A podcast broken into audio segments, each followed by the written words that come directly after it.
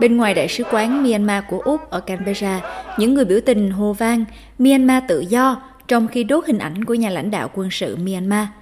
Một trong những người tổ chức cuộc biểu tình này là Maung Maung Than từ Liên minh Dân chủ Úc tại Miến Điện. Ông đến Úc với tư cách là người tị nạn từ Miến Điện và đã ở tại Sydney từ năm 1988. Ông nói rằng thật khó khăn khi theo dõi các sự kiện ở quê nhà và cho biết mình đam mê việc đấu tranh cho dân chủ và tự do ở Miến Điện.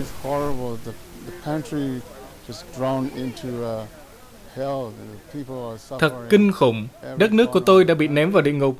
Người dân đang đau khổ ở mọi nơi trên đất nước kể từ khi quân đội lên nắm quyền. Không có hòa bình, không có nhân quyền, không có dân chủ. Chúng tôi muốn cộng đồng quốc tế, chính phủ Úc có hành động cứng rắn nhất có thể để chống lại chế độ quân sự và những kẻ ủng hộ họ. Chính phủ Úc đã lắng nghe những lời kêu gọi đó. Bộ trưởng Ngoại giao Penny Wong đã tuyên bố Úc sẽ áp đặt các biện pháp trừng phạt mới để đáp trả các vi phạm nhân quyền ở Myanmar. Điều này bao gồm các biện pháp trừng phạt tài chính có mục tiêu và cấm đi lại đối với 16 cá nhân là nhân vật chủ chốt trong chế độ quân sự và các biện pháp trừng phạt tài chính có mục tiêu đối với hai thực thể do quân đội kiểm soát.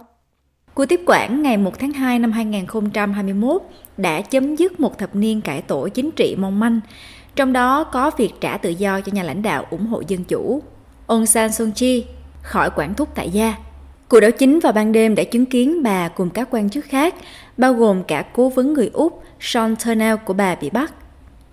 Kể từ đó, hàng triệu người đã xuống đường biểu tình, nhưng nhiều người đã phải trả giá bằng mạng sống của họ với việc quân đội nhanh chóng đàn áp bất kỳ sự bất đồng chính kiến nào.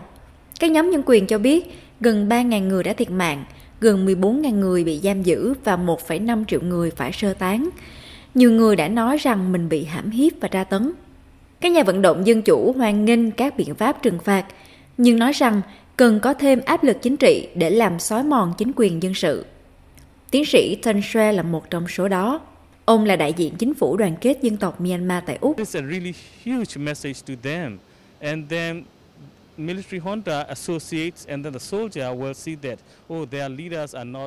Đó là thông điệp thực sự lớn đối với họ.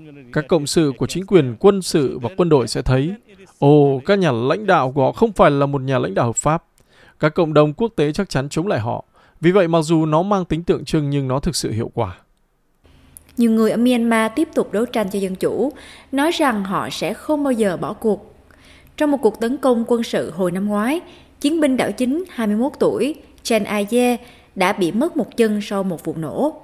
Đồng đội đã đưa anh đến bệnh viện và nói rằng anh ta tỉnh dậy và thấy một chân của mình đã bị cắt cụt từ đầu gối trở xuống. Mặc dù bị mất một chân,